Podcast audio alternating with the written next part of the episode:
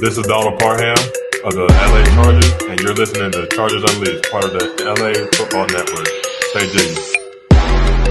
Welcome to another edition of Chargers Unleashed. Jake Hefner and Dan Wolkenstein here with you from the LA Football Network. Today's show, of course, is being brought to you by Underdog Fantasy, AG1, Aura, Mint Mobile, and Rock Solid Sports Memorabilia. If this is your first time tuning into the show, make sure to hit that like and subscribe button on YouTube. You can also follow us on Facebook, Twitter, Instagram, Spotify, and Apple Podcast. I can tell by Dan Wolkenstein's face right now, I'm not going to be able oh, to properly finish this introduction. He is just frothing at the mouth to get out what he wants to say. But it is a victory Tuesday for the Chargers as the Chargers went on the road to New York and handled their business against the Jets. Whatever way you want to look at it, they came out of there with a very, very lopsided victory. Again, that's two weeks in a row, something that Charger fans are definitely not used to seeing in these past seasons. But Chargers went in and handled their business one way or another, not the conventional way that you may have expected the Chargers to do so but they came out of there with a much needed W and from a convincing area that maybe you didn't expect to be coming because the Chargers defense came to play last night. Dan Wolkenstein, I know you're just frothing to get in here. Come on, let's have it. Victory Tuesday. I had victory brisket last night. Oh, damn.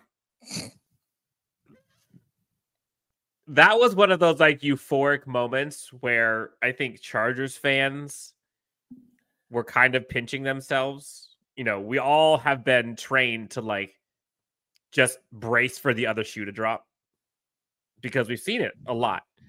And going into this game, we all heard the narrative about Chargers being unable to beat a plus 500 team. We all heard the narrative about will the Chargers defense make Zach Wilson, you know, look incredible? You know, will Breece Hall go off?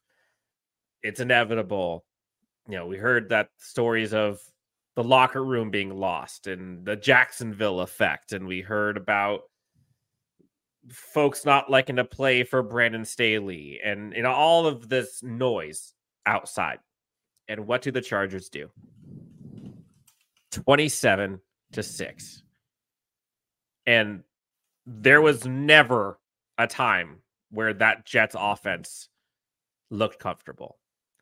The Jets offense did not score a touchdown. And the last 50 plus yards that Zach Wilson got was in garbage time when the defense was basically already sending it in. Chargers fans, like you got to be pumped for this right now. Chargers, four and four, through all of the headwinds. And I got a bone to pick. I got so much to get off my chest today.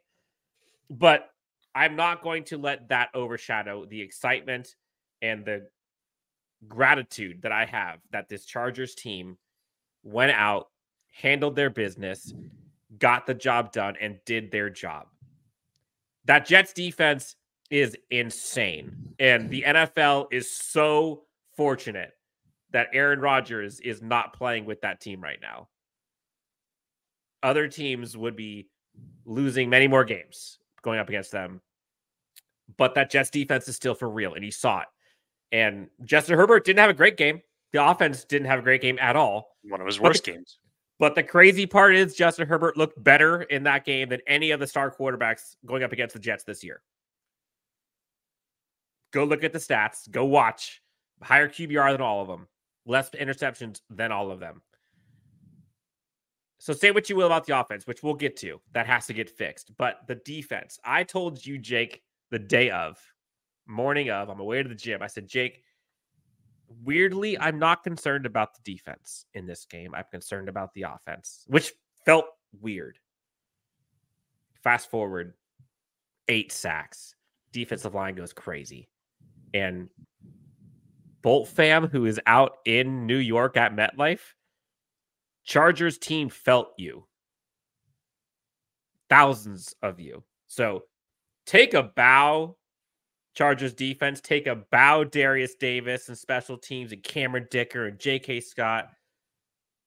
You got the job done. And now the season begins. You're four and four, thick in the playoff race. I'm tempering my emotions here, Jake. I'm trying to keep it even keel. I can tell. But there are so many things that I want to say. I'm not I'm not going to go in it as far as I probably could, but this one felt good.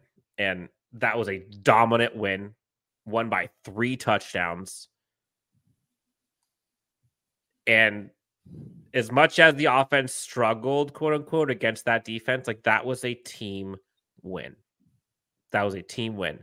Even that last drive, this is the last thing I'll say before we kind of get into the thick of it. That last drive, Chargers, I think it was like eight minutes long. They didn't get a touchdown, but that was an eight minute drive, three points.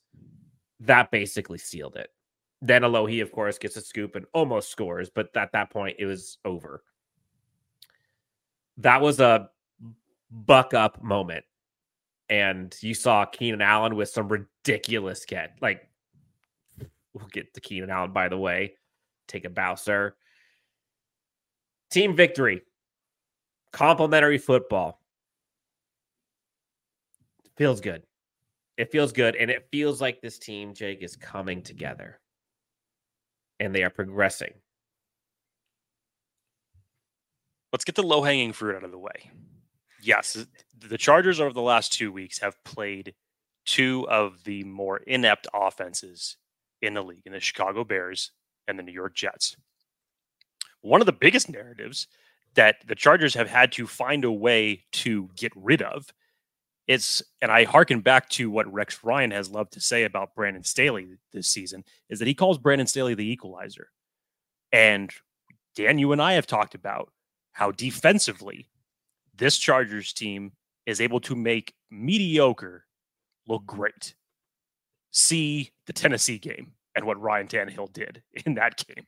One of the best games that he has had passing in years. And when Brandon Staley came out after the Kansas City loss and said, This team needs to reset. Again, we didn't know that his beard was going to be included into that because he has been fresh shaven. The Chargers have been 2 0 ever since. But there has been a different attitude defensively that mm-hmm. this team has played on. Now, there's a lot that you can contribute to that. Joey Bosa being healthy, number one. Dan, I said last week, X factor in this game up against the Jets that he was that. He you definitely, wrong. He definitely led the charge.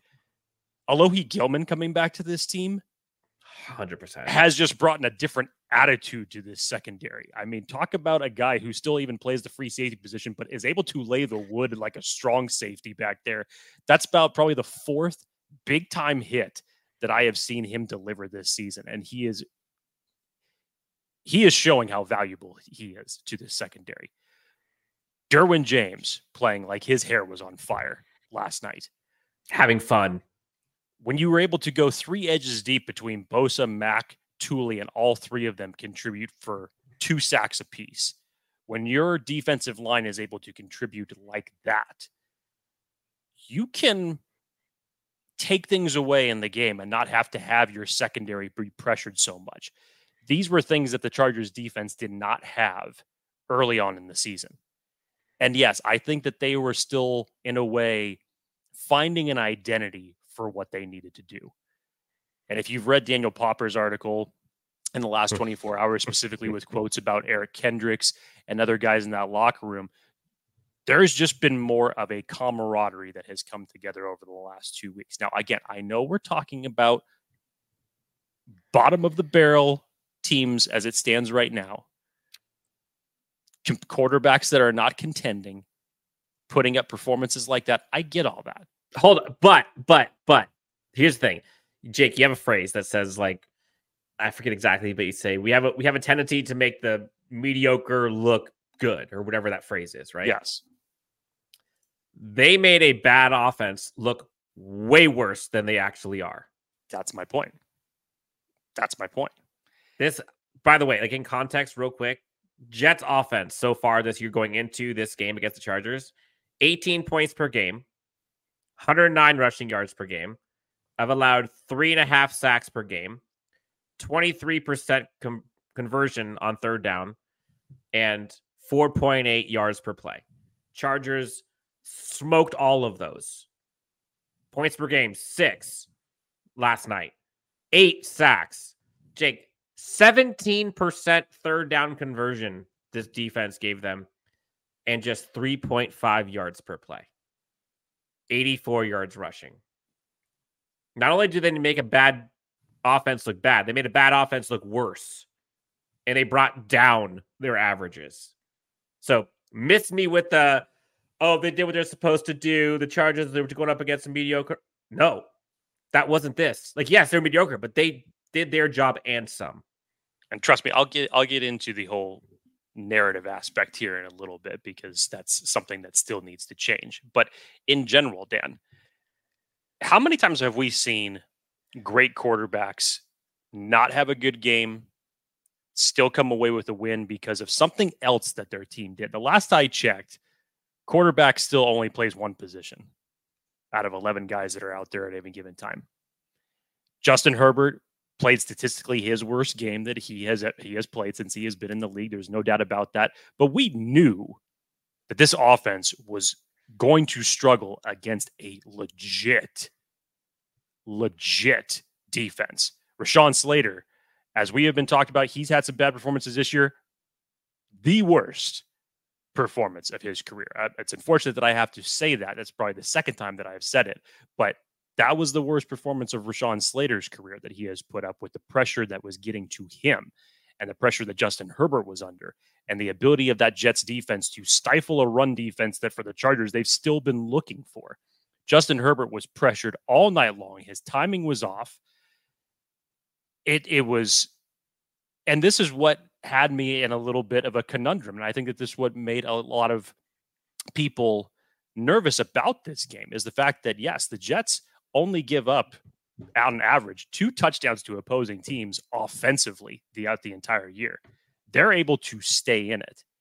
And when you're watching this game happen, obviously the Derius Davis punt return touchdown, you know, that gets everything started off really good. good. But when you're watching this offense though. still struggle, you're thinking to yourself, like, okay, eventually, eventually, this Jets offense is going to adjust. Eventually, the Chargers defense is going to be tired because the their offense just can't go out there and sustain a drive. They keep going three and out, three and out, three and out. For once, Justin Herbert did not have to be Superman. And these are the kind of wins that as a team you build off of. One week, Justin Herbert is going to lead, several weeks, Justin Herbert is going to lead you to a victory. But there are going to be other times where the defense bails you out. Tom Brady's had these type of games. Patrick Mahomes has had these type of games. All of the big name quarterbacks have all had these type of games where they have come out and won. This was one of those games as it relates to Justin Herbert. So everybody who came into this game expecting that Justin Herbert, off of what he did in Chicago, was going to all of a sudden light up the scoreboard. I'm sorry to disappoint you, but you weren't paying attention and giving that Jets defense enough respect because they are just ridiculous in their secondary, in their front seven, in the middle. They have three layers of playmakers on that team. And it, and as Dan said, the NFL is lucky that Aaron Rodgers is not at the helm of this offense right now. Otherwise, that would be a playoff contender that could be at the top of the ranks as it stands right now. No question about it. Real quick though, I will say that does not absolve the offense. No, no, I, and I, I don't want to. I don't want to misconstrue that because that's definitely right, not right. what I know. And I know you're not, but a lot of people say, "Oh, well, of course they're going to be that bad." Like they were going to not be as good as they should be, but they should have been better than that. Correct. We'll get into. Yes, but defensively, Dan, I hmm. don't think that I, maybe even a lot of people, expected a performance like that. I sure as hell did eight sacks. I know it's a makeshift offensive line. What you held the Jets two without letting them score in the end zone, albeit some of it was self inflicted by the Jets. But to watch them play like that through four quarters of the game, that was something that you can build on. Now, obviously, are you going to have those type of results when you're going against a better competition? No, you're probably shout not. out to the celebration committee, by the way. Like they had to go deep in their bag for that. They're, they're doing a good job. but when you when your team needed to find a way to win, I don't give a damn if it's on the arm of Justin Herbert. We've seen Justin do that plenty of times before. it was refreshing to see your defense and your special teams for a chance lead You're the way. Justin will be back. right. This is You're not like a right. game that people should be taking into account that, oh, he's regressing or, oh, that was a bad performance or, oh, the great ones show up against. No, the hell with that. It was refreshing to see the Chargers win in a different way. And now that is two weeks in a row where the defense has really carried the flag of this team and in games where they needed it. And yes, I, it, albeit whatever you want to say about the opponents, the Chargers don't make the schedule. Okay. and every team has a st- as as a period of games like this that they all get to go through. Let's just call it the easy part of their schedule. Every team gets it. This was the Chargers. Things change, obviously, for this team in six days when they have to go up against Detroit. And But to- nobody, Jake, nobody should be saying, nobody should be saying that that Jets win was easy. No, nobody think- should be saying that. And- But people are now saying it. People are saying, "Oh, well, the Jets team isn't great." Like, come back to me when they beat a good team. offensively th- th- they are. And i'm glad you i'm glad you said that dan because that, that's what i'm going to transition to a little bit later. But i wanted to just kind of finish that up and put that bow on it to say what you can take away from these two weeks obviously is it flawless? No. Is it stuff that you can build on and gain momentum towards? Yes 100% you can. So to have this team playing like this over the last two weeks and to see the way that they've been doing it and then you see these after after the game in the locker room ah, celebrations It was lit. It was lit. you know that, that that you could take that type of feeling and hopefully parlay that in the weeks to come because you're going to need it and you have a much tougher opponent coming up in 6 days when you have to play Detroit. So that's where I'll stop right now, Dan. Obviously, I'll, I'll give it over to you. We can kind of get into the X and O's of this game, the specifics of it, and then I'm going to come right back around with another narrative. But go ahead. Yeah, uh, it is so disingenuous for anyone to now sit here on Tuesday and say, "Yeah, that was an easy win." Like, wait till you have to play a tough team. Go ask any team that played the Jets this week or this year, and go ask the ones who won or lost. Ask them what was one of the toughest games they've ever played this year, and I I'm sh- guarantee you they Go will ask- say the New York Jets. Go ask Philly. Go ask Buffalo. Go ask them if it was so easy. and the Chargers look better against them than any of them. So miss me with that stuff. Uh, but enough of the. Let's talk about some game balls and some just incredible performances. Like, let's have some fun here. Big Dicker energy.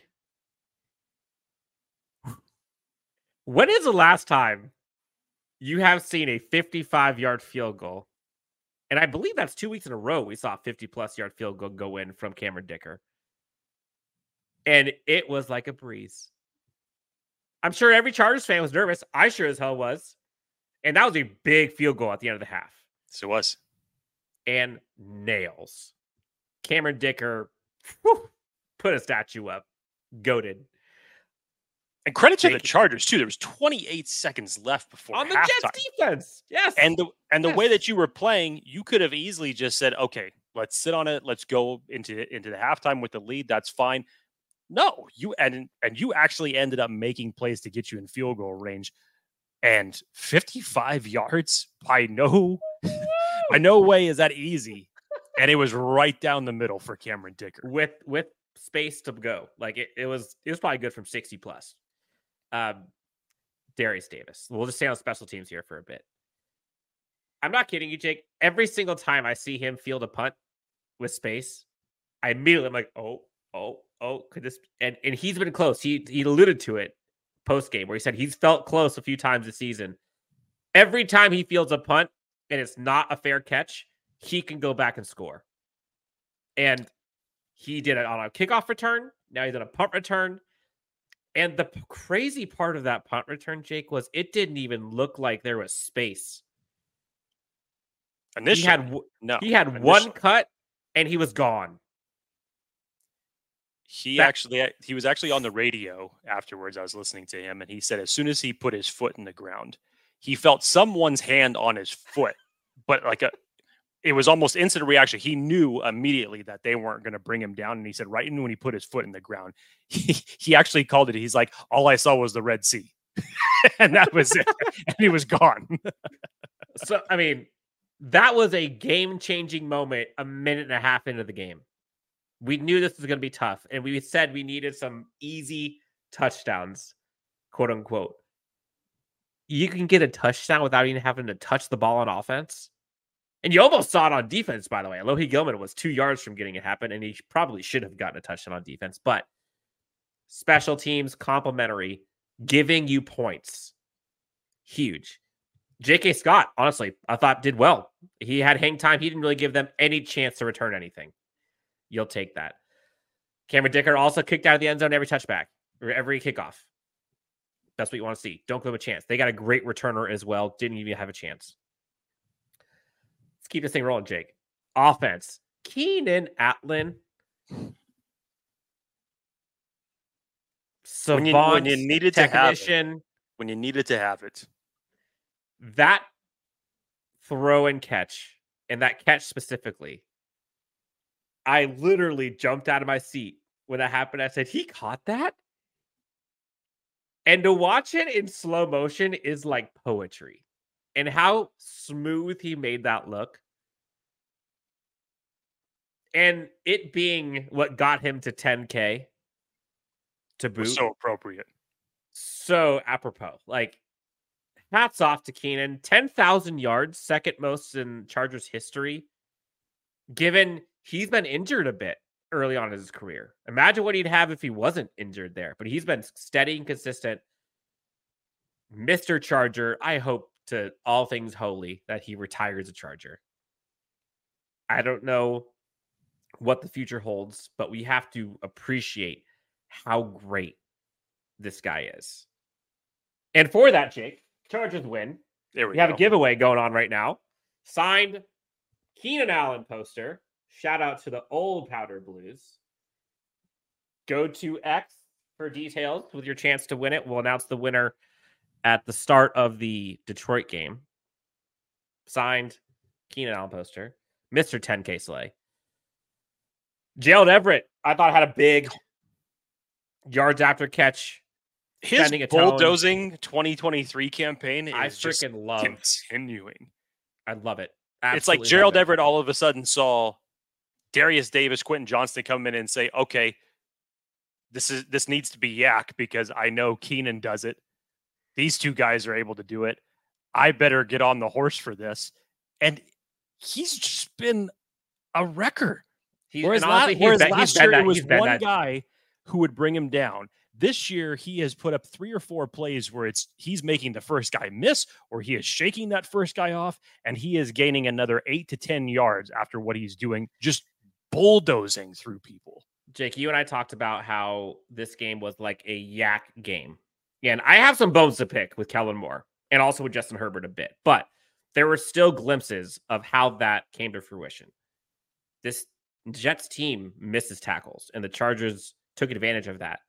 Go to the Austin Ekeler touchdown run that he had. Go to the early on run outside that he had, both off missed tackles. Look at the Gerald Everett missed tackle that you saw that's how this team went. The touchdown that Ekeler had, the first one, broke a tackle and it just walked in. So the yards after catch stuff, love it. J- Justin Herbert, I think, did a good job. Good. Like I'd give him like a C plus for that game. Personally, like I think he I think this Chargers coaching staff early on in that game, once it was 14 nothing, I think they realized like we don't really have to do anything. Like, don't give up a turnover, don't give them field position. We can literally just run this thing out. At least this is what they felt. I don't agree with it, but you could absolutely tell that they were not firing all of the bullets, if you will. Now, different game next week, which we'll get to. But I think Justin Herbert managed and did what he needed to do. And once it was 14 nothing, like this was a game where like I, you didn't really need Justin to be Justin. And you saw you saw a couple at the end, like that drive we got the touchdown. Like that was where you needed Justin to be Justin, and he did it. Uh, but then on defense, Jake, I'll give you the keys here. Do you see what how happens many, how when many, you how can, many guys? How many guys? Like th- th- this is what this defense can do when you play with a lead like that. And that's what's spe- and again for the fact that that lead did not come on the arm of Justin Herbert is what makes this really perplexing. But this is what your defense can do when you play with a lead. You can take risks, you can bring the house, you can bring blitzes more consistently. You can have that pass rushing package of Bosa, Tuli, Fox, and Mack all in there more times than you normally would when you have plays like that. Secondary with Alohi Gilman first causing a fumble on in, in in the first quarter. Derwin James recovers. I think it was later in that. I think it was the series right after that, Dan, if I remember correctly. I could be actually flip flopping the order, but he laid the wood over the middle with just an absolutely perfectly timed hit. And then, of course, at the end of the game, almost is able to pick up a fumble and take it to the house. Alohi Gilman his is probably needs to get more praise than what he's getting right now. And obviously, I know that he spent uh, a, a few of those games out. But just look at these last two games and look at look at how much more of an attitude that this secondary has played with him in there. There is something different about him when he plays alongside Derwin James and when these guys complement one another. Speaking of Derwin James, another guy who absolutely laid the wood and good timing by the way because i'm sure some people were going like okay where's the flag? Right after the hit and there was nothing and you could hear derwin james from the broadcast just screaming after that hit. He knew it was good. He knew it was legal. And he knew what he knew what type of fire that would light under everybody. That got everybody fired up. What can you say about the defensive line? I mean my god. Joey bosa Joey Bosa, when he's healthy, this is the Joey Bosa that we've been looking for. And this is the pass rushing attack that we all expected when you add, added the duo between him and Mack. And now you 41 pressures, 41 pressures. Tied for top in the league with the Baltimore Ravens. Or I'm sorry, that's 41 pressures this game. I'm sorry. Uh, in sacks, Dan, sacks on the season is tied for first with the Baltimore Ravens. Who is and this Chargers team is 500 and 4 and 4. You're probably wondering yourself, how the hell is this possible? You had to get over some bumps in the road, obviously. Joey Bosa back and healthy on his second sack of the I yeah, second sack of the night. Or I can't remember if it's first or first or second. I think the first one was the strip fumble. Okay, so he the second one is where he dragged Wilson down from his jersey and essentially just took the offensive lineman that was with blocking him. him with him down to the ground. Was great. Tuli get in there. Tuli almost had three. If he didn't over pursue, Mack almost had an additional one. Fortunately for unfortunately for him, Wilson was able to juke him and get outside the pressure. You could have almost had 10 sacks. 10, totally. I mean, the pressure was coming on Zach Wilson. And there was not much that Zach Wilson can do. There, the coverage was good downfield. You were just able to disrupt the timing the entire game. Garrett Wilson, who I thought, based off of what we had seen the Chargers give up to previous number one wide receivers, I felt like he was going to have a better game. That didn't happen. You took Breece Hall out of this game very, very early when you started getting up to that high of a lead. That is the things that your defense can change for four quarters when you play like that. Let's look at these, let's these pressure numbers, Jake. Khalil Mack, nine pressures. Tuli, seven pressures. Joey Bosa, six pressures. Morgan Fox, five pressures. A Tito, hello, four pressures. That was good to see. SJD, three pressures. Chris Rumph, two pressures. Nick Williams, two pressures. They got pressures from Austin Johnson, Dean Marlowe, and Eric Kendricks. 41 pressures. It's pretty and, good. And if we're and honestly, if we're gonna talk about the interior guys, like I think we got to add Kenneth Murray into that. Kenneth Murray had a job to do. There was a lot of underneath stuff. And I think he was second on the team in tackles. Kenneth Murray was up there with all of the guys in green to blue numbers. If it was over the middle, there wasn't any additional YAC to be had because once those receivers caught it, they were getting hit. It's pretty remarkable to me, Jake. Like I, I'm looking at PFF right now, and they have like the the, the PFF grades, and they kind of go color coded. You know, blue is like elite. Then you got gradient from green all the way down to like dark red. And I'm seeing 15 deep Chargers players that have green colored defensive grades or higher. Wow. 15. That is a team defense. And shout out to DA and the celebration committee. I think you and I, and probably fans, can understand like the pressure, right? And what it's like being on a team that is underperforming and you're letting yourself and your teammates and the fans down and you're hearing all the noise. Like I that's a lot and that can drag you down. And I think to some extent it kind of did to this team. And the coaching staff, I think, knew it. And you got to give credit to Derrick Ansley or whoever him and whoever else came up with the idea. But to understand and to kind of get it back to what this game is, and it is a game that should be played while having fun. And there is something to be said about momentum and fun. I have not, and I'm I genuinely am trying to pull up another game in memory that I can't think of. Maybe that Ravens playoff game a few years back, 2018. I can't think of a defensive performance that has gotten this many guys excited and celebrating. Even like the Miami game last year, like it was a great game, but that was not this. And to see some of the celebrations, like the the take flight celebration you saw, mm-hmm. whatever the hell Joey Bosa was doing, like a gorilla, I think he mm-hmm. was doing. You saw Tuli and Joey exchanging each other's celebrations at some. That that is what camaraderie looks like. And if that is a sign of what we're going to see, that is crazy. Like that was so fun. And as a Chargers fan, you mentioned it. As Chargers fan, like you're so used to seeing before going into the season, like Herbert having to carry this team. And if Herbert doesn't play perfect, the team loses. And this season, far from true. This season, Justin Herbert has not played perfect largely. He's been very good. Like, don't get me wrong, I'm not hating Justin Herbert, but like this defense has stepped up. And the thing that I will say, it's not again, we're not all roses here.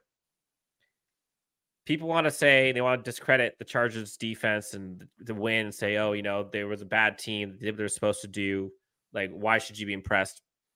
Okay, well, Chargers defense did what they're supposed to do. And that's two games in a row. They did what they're supposed to do. And I would argue, if you go look at it, I have it on my handle. Like I have a whole week over week, all of the PFF grades, on offense and defense, side by side.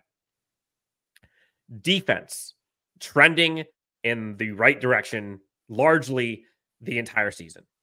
Offense trending the wrong direction largely the entire season. Say what you will. Say that the Chargers defense did their job like then what do you say about the offense? Did they? If you're going to discredit the Chargers defense for that, then what are you going to say about the offense? Right now, no hyperbole, Chargers defense is carrying this team. And that has to feel it. I mean, hell, it feels weird for me. Feels weird for me. Defensive line going crazy. Please stay healthy. Linebacking core looking good. Secondary, adios, JC Jackson. Look what happens. Those guys are gelling. That post game celebration, like locker room insight, was hilarious. Jake, you had sent me like the one where they're all, you know, rocking out. And Alohi Gilman, honestly, was my favorite with him. he, was, a vibe. he is a five. He had the helmet, just arms up, He's, arms up. he's the only one with his helmet on. so it good. was so good. It was so good. Those are season changing momentum building defining games. You, they couldn't go to three and five. I shouldn't say that. If they went to three and five, they had to beat Detroit. Now, with that fourth game already in hand, I said two weeks ago, four and five, let's ride. If we get to four and five, that meant you beat Chicago and then win one of these two, already in the bag. Get to five and four, we're cooking. So, Jake, this, this is a question for you. I got to ask. Generally, until this season, which I would say I'm probably more, I've been on your side, probably more so than normal. Pessimist on your side, optimist on my side. I think both of us have been somewhat pessimistic or frustrated at times, but generally speaking, that's what this is. Snap the line. Chargers are four and four. In your opinion, or maybe I shouldn't even say in your opinion, what is your temperature of this Chargers team and how you feel about them at this point? Like, what are they? How do you feel about this team given all that's gone on so far and what's ahead of them? This is perfect, Dan. This is a great transition into the narrative that I said I was going to swing back around on. Um, so I'll start with me. I'm warming up. I'm warming up, and it's it, it's not from the standpoint of the Chargers are you know back to 500. They beat Chicago and they beat the Jets. It's how they're doing it. It's the intangibles in which you see that they're doing it. It doesn't have to be on the arm of Justin Herbert these last two games. I don't care that Justin Herbert threw for his career low and didn't have any touchdowns. Does it need to be fixed? Sure. Is that probably going to happen again? Not likely. I'm not worried about that because I know the commitment that Justin Herbert has to this team. You saw what he did last week at Chicago 15 straight completions. That was a get right game for him. I'm not worried about it. Justin Herbert's going to be just fine. But there are some things offensively that you need to clean up.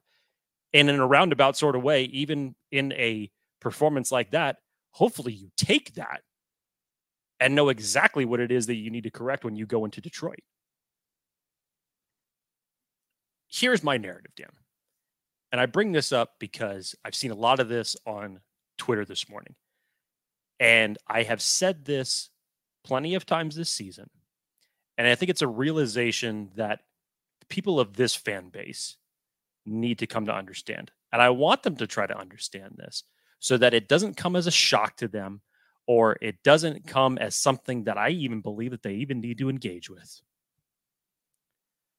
The mainstream media, whoever it is that you fancy to watch on ESPN, NFL Network, FS1, whatever it is.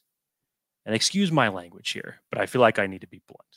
Ooh, ooh. The mainstream media does not give a shit about the Los Angeles Chargers. Why is that?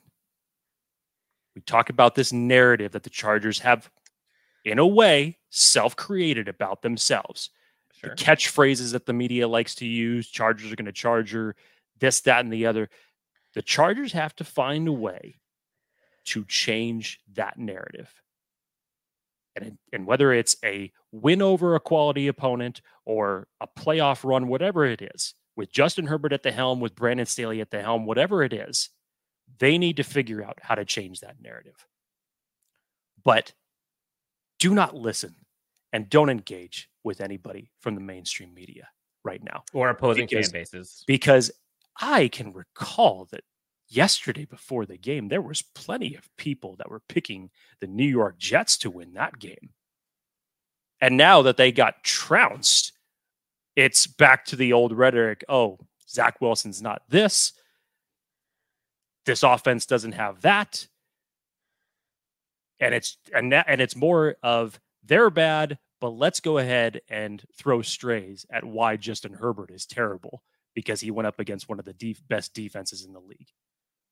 the narrative that is spun in that, if I was Brandon Staley, I would take the film from every single one of those media things and say, what is it that all of these things have in common? What is it that are missing? Not one of them gave props to the Chargers winning that game and how they did it. And how they did it. But the other teams, they sure as hell will because the media doesn't want to put stock in the Chargers because they are expecting the Chargers to fall flat on their face. Now, I myself have been critical of the Chargers, and in some certain situations, I could even think the exact same way.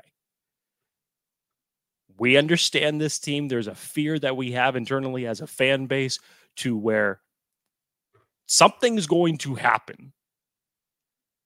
I'm simply talking about today, what you see, and how you build off of it.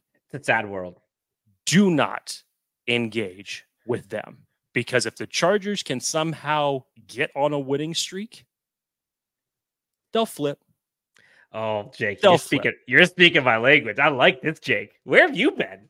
This is fantastic. It's only collectively that I had to listen to it, and it was all within an hour or two of one another. I hear ESPN, it on FS1. NFL Network first. Yep. I hear it on ESPN an hour later, and I'm just like, what what game are you are you watching? Because you love to give flowers to anybody else, anybody else. Go back and wa- to... go back and watch the Jalen Hurts narrative after they played the Jets. Sure, sure. I mean, yes, Jalen Jalen Hurts got criticized in that game, but not nearly to the degree but, that Justin. And the Eagles got a lot of praise. I love the fact that there's a certain FS1 announcer that chooses not to bring up one of the final throws of the Miami Kansas City game. Hmm, I wonder why that is. Just don't listen to it. Don't engage with it. We all know collectively what our mindset is with this team, whether it's positive or negative. Just don't do it because, as of this moment right now, the media couldn't give two shits. So Jake, bite your tongue. God, I love you. And let's just see where this road takes us. This is like a you know, you've had some proud moments, like some proud father moments of some things that I've had to kind of. I just had enough of it. no, well, I mean, I, I just, love. No, this is fantastic. I would like save this, cut it up, put it in my headphones every time I need a big workout at the gym. I'm not saying critis- criticism is not warranted for this Me offense either. because definitely there was mistakes made, and yes, I would expect media outlets to criticize Justin Herbert and this offense, sure. but to go to that level with it, I, I I I couldn't believe it, and the fact that it was more than one show doing over the exact same over. things. Like, oh, are we just are we just doing cliff notes of what the previous show did? Okay, great. Let's run with that narrative. Command V, you know Command V. I'm. This is the one thing that I do know. Like I said, media doesn't give a shit about the Chargers, but they also know that they're one of the easiest fan bases to gaslight, to trigger, get under, sure. and troll because they've done it for years. shout out to the fans. I put fans in quotes. Shout out to the fans who have only hated on this team and only provide criticism and negativity and slander and toxic rhetoric to the team, to the fans. Shout out to all of them who, when the team does well, all they got to do is say, Glad I was wrong. And they're right back on board. Shout out to you. It takes a special fan, quote unquote, to hate on a team. Criticism is one thing, hate and negativity, and only hate and negativity is another. It takes a special fan to only do that and then also celebrate when they win yeah, it's a coping forget. mechanism. It's a defense mechanism. But while I say shout out to them, honestly, I give way more of a shout out to the fans who have stuck with the team, not to ignore the issues, because that is not at all what I'm saying or what we have done this season. I think we've been pretty damn blunt with this team. But it is so much more gratifying to be a fan of a team when you are invested in wanting this team to do well and to perform well and provide criticism and praise and hope and worry all of those things. Like that's what it, that's what it's about. Those are the guys and gals kids that i want to give shout out to as well because games like this one makes all of that so much sweeter it is so much more gratifying and while i'm sitting there watching this one like you know i've talked about last week how the bears game you know i was just relieved after that one this After what the Chargers had come off of yes after the, the Cowboys and the Kansas City game, yes, you you should have felt relief after that. this one felt damn good, Jake. Like you said, it's not just that they won, which we said, I don't care how you win. Any means necessary. 2 0. I'll take it. It's how you won. But it's how they won. And to win physically. When's the last time we've seen this Chargers defense win the physicality battle against an opposing offense? That's two weeks in a row. And say what you will about the talent, that's not physical. Physicality and talent are different things. They haven't played that way. That's that's the difference. Dan, before you get away with it, because you're talking about the fan base, and I was talking about how much the media loves trolling this. Just look back four weeks ago at the Cowboys game.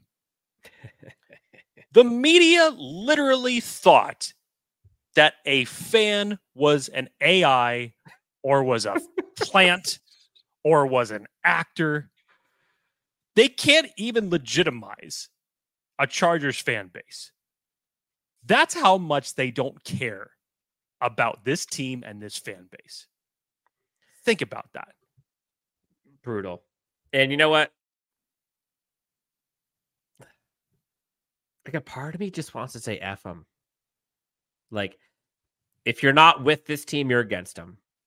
And there are a lot of so called fans and pundits and critics and everyone who, you know, they call themselves fans and supporters of this team, but their actions say a very different story. F, F them. This team has gone through a gauntlet this season. And again, only four and four. They could go downhill from here. These past two weeks have shown me more about this team than arguably any two game stretch that we've seen in Brandon Staley's tenure. I think this one in particular, like, you know, go back to last year, you know, the games against Miami and you saw like against the Colts and the Rams, all that kind of stuff. Like, you know, those are big, those are big games. And that was like taking it to them and they were getting to the playoff hunt, like all that stuff. Like a season defining. They were they had just lost to the, I think it was the the Niners and the Chiefs back to back. Like it was brutal. And they overcame adversity. But the outside noise and the pressure and the acknowledgement from this team and seeing the coaching staff and the front office acknowledge, apologize, make transactions, get rid of JC Jackson, go through the the truth Mondays and all that kind of stuff. Like you're seeing this team take action. And then you're seeing the fruits of that. And again, we've said all season that regardless, one way or another, this season is going to be a monumental season for this franchise, positive or negative. Positive, Chargers go on a playoff run, they win a game, you're golden. Negative, wholesale changes. Negative meaning don't make the playoffs, don't win a playoff game. In my opinion, I think that ends up being wholesale changes. And in the face of that fork in the road, this Chargers team has responded. That's probably what I'm most proud of them for is how they responded. Not just that they did respond, but how they responded. Just think of it like this: even if even if both scenarios were two wins over the last two weeks, would you have been more convinced that they won them in the fashion that they did, or if they came down to last second plays as they had been accustomed to for the majority of this first season? You tell me which one you would take. That's what everyone was uh, predicting too. I was one of them. That and that and that was like same old Chargers. They're gonna make this thing close, blah blah blah. That's not what we saw. And I'm actually, I'll give a lot of Chargers fans credit. Like there were a lot of Chargers fans. I had put people on the spot yesterday. I said, what would this team need to do in order to change your mind? And a lot of the responses were, I'm paraphrasing. Just win. it was either just win or score a touchdown in the second half or win by more than two touchdowns or blow them out or you know all of these things and the chargers went out and did it. No they didn't do everything. The offense left some things to be desired. And uh, jake i think we should get to it. I know we're going long here but it's okay. I really hope that kellen moore and justin can get on the same page of understanding what they're going up against and adjusting to it. And you saw glimpses of it in the Bears game. But in this Jets game, you know, Austin Ekeler had some really bad drops mm-hmm. in this game. And I think this would look a little different if we didn't see those drops. But still, there were a lot of plays left out there where what can you expect going up against this Jets defensive line. And these five, seven step drops, mass protect, like that's not what beats this team. No. And no. so that that's the stuff that like it bothers me. Not that it they needed it in that game, because they didn't need it in that game.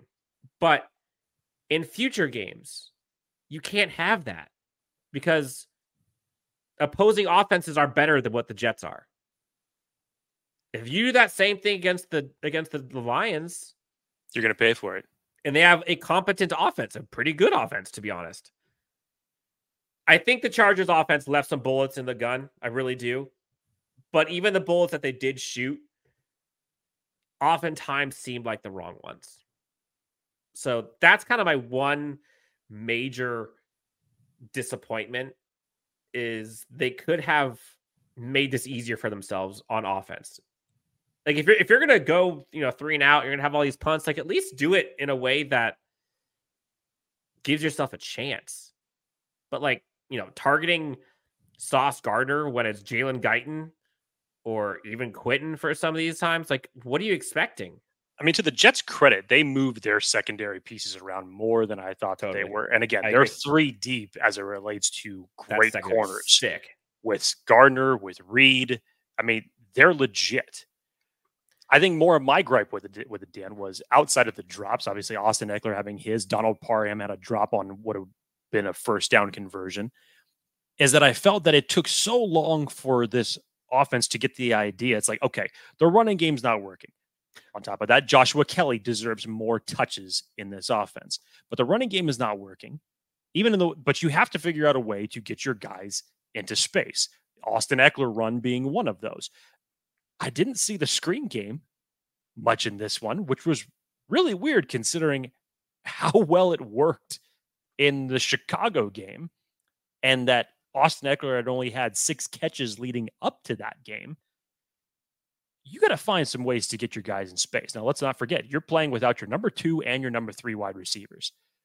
Justin Herbert can still do this and move an offense if obviously the game plan is laid out correctly and the players execute properly. I actually liked the idea of them going deep to Quentin Johnston early in the game. I enjoyed that. I know it was incomplete. Sauce Gardner was on him stride for stride and said, No way is that happening. Jalen Guyton didn't get a chance to get involved. But you got to, it's, and this is what I was talking about a little bit, Dan, where in certain situations, whether it's at halftime, kind of like it was with Chicago, is that this team needs to be ready for the counterpunch. And this is again a, a, a testament to how good the Jets defense is, is that they're just that good that no matter what it is that you throw at them, more times than not, they are going to be able to stop you. Kellen Moore needs to be ready with the counterpunch to that. To say if two or three series is failing by doing this and even arguably the same thing that you just did on the last series, let's flip it. Let's flip it. And as we got to that eight uh, that eight minute drive that you were talking about, Dan, that bled from the third quarter to the fourth quarter, I felt like that was finally it because the Mhm. pressure was coming at Justin Herbert. But there were times when Justin Herbert was holding onto that ball way too long. And then all of a sudden it became three straight drop. Let's get the ball out. Let's get the ball out. And on that drive, you converted four third down plays and you were able to move down the field in order to get yourself in a position to put more points on the board. But it just felt like hmm, it really took us that long to figure that one out. And the Chargers, specifically Kellen Moore, and obviously the players executing this, they have to be quicker at that. You are not going to be fortunate enough to have your defense give you that much of a cushion, eh, probably for a majority of this season. Your cushion at best may be seven points. And when your defense gives you opportunities like that, whether it's a stop, whether it's a turnover, this offense should be more than capable with Justin Herbert at the helm to go out and take advantage of it. Now, again, I say, I preface this by saying that's how good the Jets defense is for how long they were able to stymie Justin Herbert and the Chargers offense. But moving forward, you got to be able to be more creative and execute better than that if it's going to be a difference between winning and losing and making the playoffs or not. Yeah, and moving forward is what we will do as the Chargers now, as you turn the page, are going up against a very formidable New York Jets team. I think they're what six and two. I think they're six you- and two. sorry, Detroit Lions. Sorry, team. Detroit Lions team. Sorry, six and two Detroit Lions team. It's gonna be a tough one. We're gonna get into all of that, but savor this win. Feel good about this win. Feel good about the adversity that has been overcome, and the fact that you get a victory brisket Tuesday. I had it on Monday, but you get a Tuesday. Uh, Jake, anything else you want to get off your chest? Yeah, I said my piece. I, I was I was possibly saving that for the Detroit game because I felt like that narrative was going to bleed into it and not proving something until X happens. But you know what? I just saw enough of it this morning. I just needed to get that one out. So apologies if I had my soapbox moment and I loved it. for anything that I did said, but that's how I feel. And, and truth be told, that is that is the sentiment of the national media when it comes to viewing this team.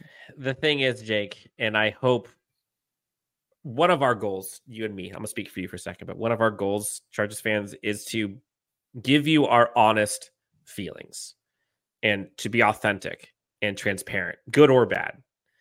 And what Jake says, what I say, both of us have talked about this ahead of time. Like what we say here, we stand on. And that's one of the things I'm most proud of of this show.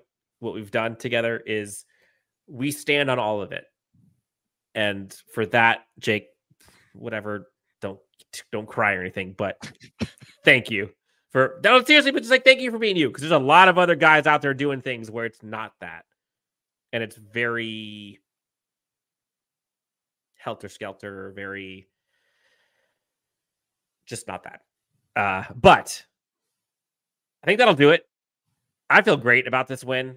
Like I didn't sleep great last night, but that's a good thing because I was so excited about this, and I'm just scrolling through things, and uh, I did not watch a lick of national media after that game Don't do it. since then. And I, Don't do it. given your feedback, I'm just not going to.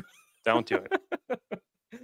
oh man! But again, if you guys are wanting a Keenan Allen signed poster, go to our handle at LAC underscore unleashed.